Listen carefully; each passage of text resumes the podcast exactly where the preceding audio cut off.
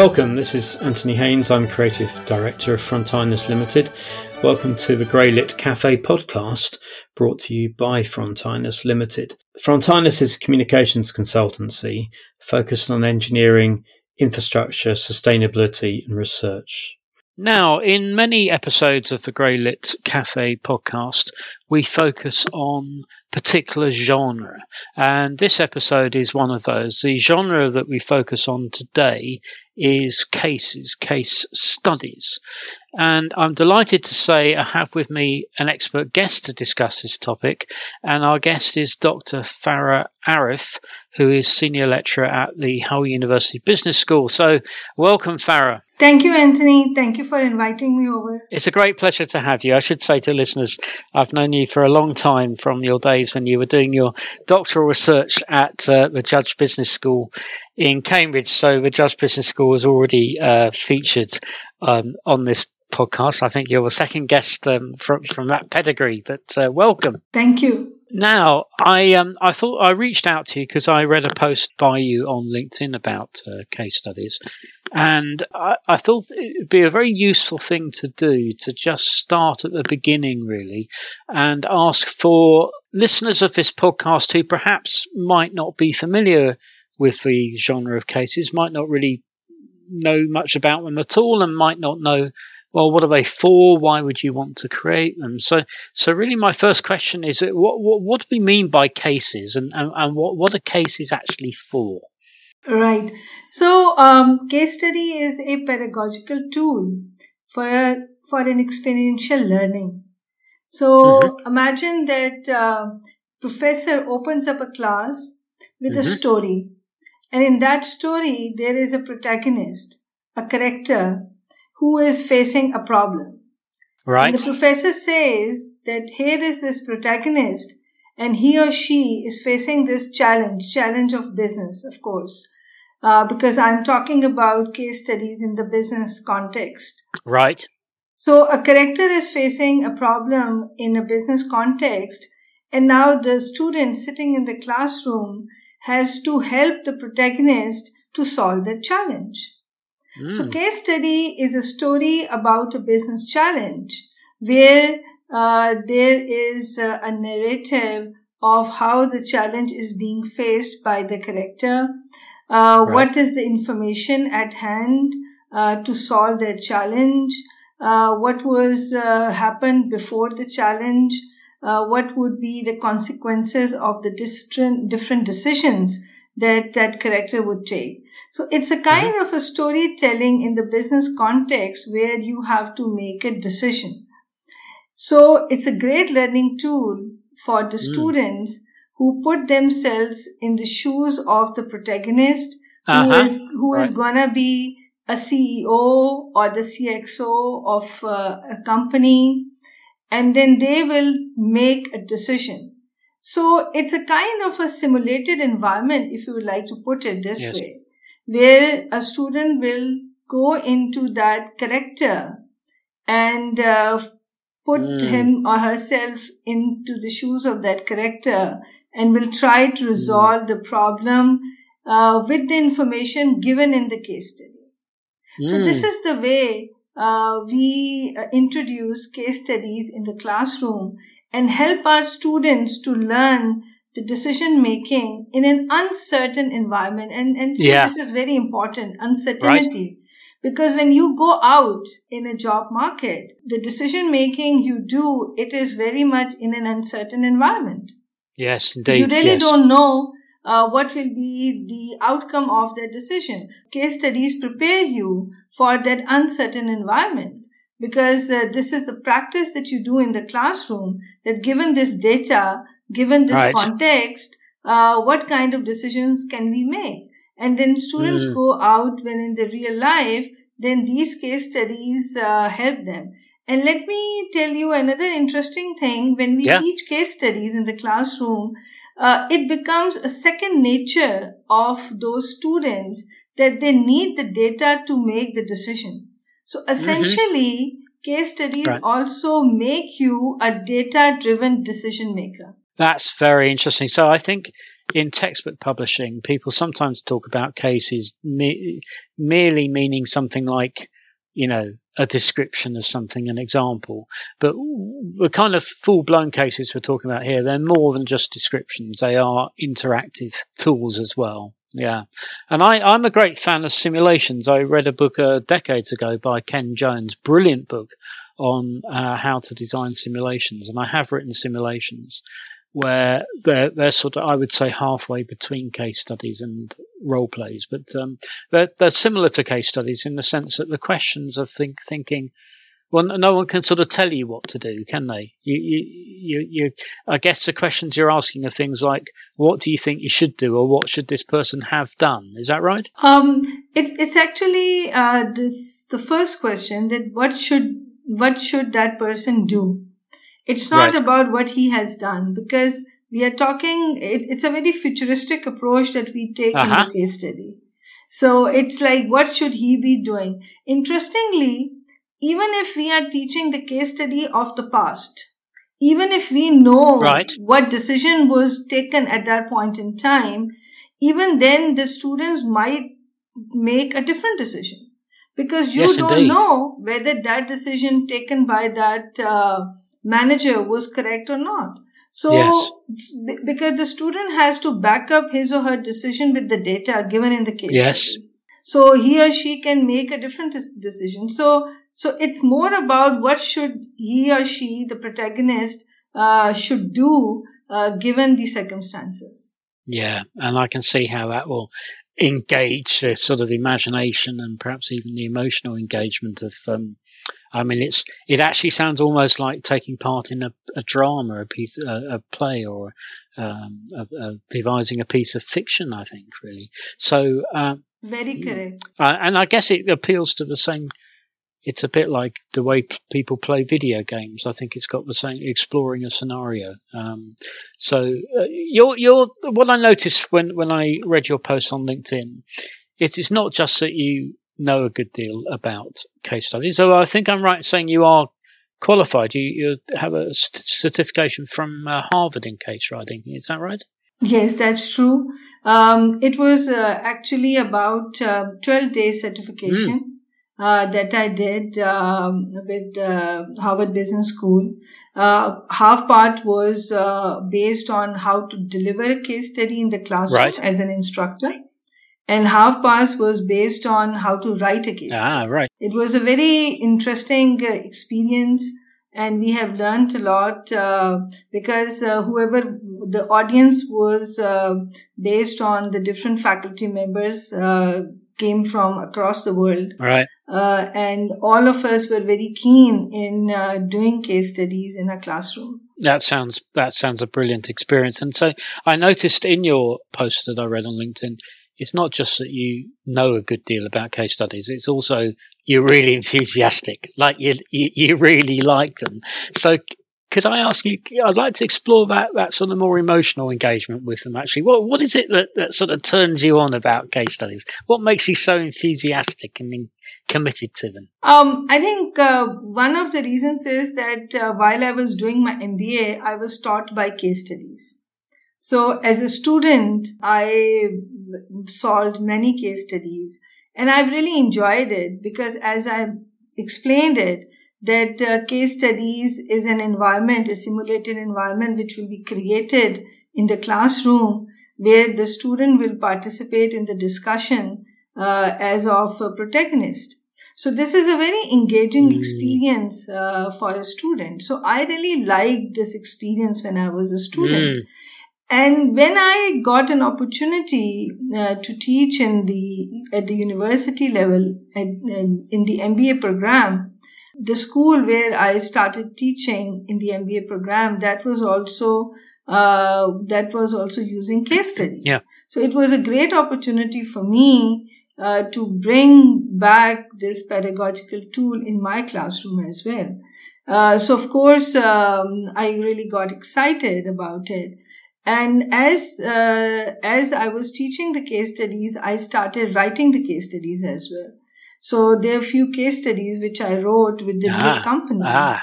And uh, so, so it's a 360 degree uh, experience with the case study. I did case studies as a student. Then I started teaching the case studies written by other professors. And then I wrote my own case studies, which I also taught in the classroom. Mm. And of course, my colleagues also taught them. Yes. Uh, so it was it was a very interesting experience, yeah. and uh, you will be happy to know that one of my case studies was published at INSEAD. Oh, really? Uh, France. Yes. Um, there is a professor uh, by the name of uh, Amitava, Professor Amitava, and I wrote this case study. And this case study was on uh, financial inclusion. Right. and the pretext was the context was of Pakistan uh, where this financial uh, inclusion was happening. And I captured that moment in my case study and the challenges faced by the protagonist and how they tried to solve the problem. So so so so that's why i'm quite uh, enthusiastic about case studies because uh, it has been a great experience of learning and teaching. Yeah and that that fact of as you say you've got 360 degree involvement kind of i'm sure that will come across in the classroom that you feel you know that the students can sense that you're you feel at home in this genre and you feel committed to this genre. So you said that you'd written case studies. So let's move on to the writing. So one of the things we like to do on this podcast is be pragmatic and give people advice. You know, if you're thinking of producing or writing something, here's some things you should do. So if there are actual writers of case studies or wannabe writers of case studies listening to this podcast, what would your advice be? What what what tips would you like to give them about what they should do? Yeah. So um, you cannot write a case study unless you are teaching it. Because once you start teaching the case study, then you would know that uh, what are the different passages that you have to include in the case study how will you start the case study how will you end the case study how will an argument uh, uh, be made during the case study so my first tip uh, to any uh, potential writer of a case study is that they have to teach the case studies mm-hmm. first that's the first thing the second thing is that uh, uh, there are two kind of case studies. One is the descriptive case study and the other is the experiential case study. Now, descriptive case study would be where you uh, have some information uh, through the third party, which means online information, yes. and you try to develop a case study out of that. For example, uh, um, let me uh, can i mention the brand yes of course yes. yes please do yes. For example hunger games is a very popular uh, movie. And uh, this is a series of movie and hunger games has been doing a very good uh, digital marketing so if you are a professor of digital marketing, instructor of digital marketing, you would like to mention this uh, Hunger Games as an example. Now you can go to online, collect the information, put it in a very good descriptive form, and it will become a case yes. study for your students. So this is one way of developing the yes, case I see. Yeah. I'm not, uh, and it, it's not a bad way of putting the things because your students will like it. It will be very much informative. But the experiential case study is one step, uh, I would say it would be more challenging to write. Uh, and what is this? Let me inform, let me tell you. Now, in uh, experiential case study would be that you will go to Hunger Games production house and you will talk to them and then you will talk to them about uh, how did they start the digital marketing? What are the tools they have selected for digital marketing? Uh, what are the challenges they have faced for the digital marketing? And what are the different ways that they have opted for digital marketing? Now there is a difference in between these two. One was descriptive. You got the information from the third party. And the other the the experiential is that you have talked to the real people and it is coming from horse's mouth. And then you are making the draft of it. And then, and here comes the protagonist, the character in the case mm. study. So there, both of the case studies are uh, good to teach in the classroom, but in my experience, the experiential case study is more powerful than the descriptive case study. So my third tip to the mm-hmm. uh, to the writers is that they need to get out of their comfort zone. Right. So they are not only need to rely on the third party data, which is online, but they need to go to the companies. They need to develop the network with the corporate world. They have to find out uh, there's uh, links there and they need to talk to the real managers, the real directors, the real GMs so that they can know the real story behind the scene and then they can capture the case so it's get off your chair get out from behind your desk get get, yes. get out into the field uh, and um, i always uh, uh, I like to include uh, on this podcast a bit of advice about what you should not do because what i find is mm-hmm. in producing grey literature often people make the same mistakes as other people. You know, the same mistakes recur. Mm-hmm. And I always think if we can just tell people about the pitfalls, so that they don't have to make those mistakes and learn from experience. So, yeah, so exactly. let me ask you, like the opposite of a question I asked you before, what they should be doing. Is there anything that they should not be doing? Is there anything they should avoid doing? So, when you write a case study, there is always a temptation to bring your school of thought, your story into the case study. Now, that is what should you, what should you not be doing? You should be bringing the protagonist mm story, not your story. The case study is not about you. The case study is about the protagonist, the character that you are capturing in the case study. So his or her worldview is more important. So bring it uh, in your draft. Because what happens uh, that the faculty member who is happened to be the professor, so they are very much, uh, uh you know, um, overwhelmed with the theories, uh, with with their articles, uh, with their, uh, uh, I would say, models, and they would like to bring all their models, yes. theories, yes. in the case study. So, and then they destroy uh, the flavor of the case study, I would say. So they should not be doing it. Uh, case study is not about the theoretical frameworks. I'll talk about the theoretical frameworks later. Yes. But the case study is about the story which is coming from horse's mouth. And that's what you need to capture. Now you, you can bring the theories, you can bring the models, but in the teaching note. So whenever we write a case study, we also write a teaching note uh-huh, along uh-huh, with that. Right. So teaching note is about uh, the framework, the way you will run the case study in the classroom. So you can bring the framework, uh, you can bring the theories, yes. the models into the teaching case study that at what point in time in the classroom at what uh, juncture of your discussion you will bring this model into the classroom discussion. So that you can do, but you have to bring it in the teaching note. So this is one of the biggest mistakes uh, that the case writers uh, do. It, it's it's um it, it's very interesting. I, in my own mentoring and training, I'm very influenced by the psychology of David Kolb, experiential learning, and he isol- he identifies four types of learning. One is learning from principles and and theory. Another is learning from concrete examples. And then another pair is to do with learning from reflecting on your experience, but also by doing stuff, trying stuff out. And it seems to me that the things you're talking about with cases actually contribute in a number of places in that sort of learning cycle. Yeah, I agree with you. So, what about, about someone who is not just wanting to write a case, but is wanting to develop their long term capacity to become just a better writer of cases? So, in terms of people's authors' long term development, uh, what recommendations would you give to them? Yeah, so uh, as I've been saying, that case study is a story uh, telling so you really need to be a good storyteller. So as a writer, you need to uh, develop the skill set of how to tell a story. So that's you need to develop. The second thing is when you conduct the interviews, your questions are very important. Uh-huh. So the way you ask the questions, the way you frame the questions uh, the information will come uh, more or less in the same way. I would like to share an example with you uh, about the recent case study that I'm working on.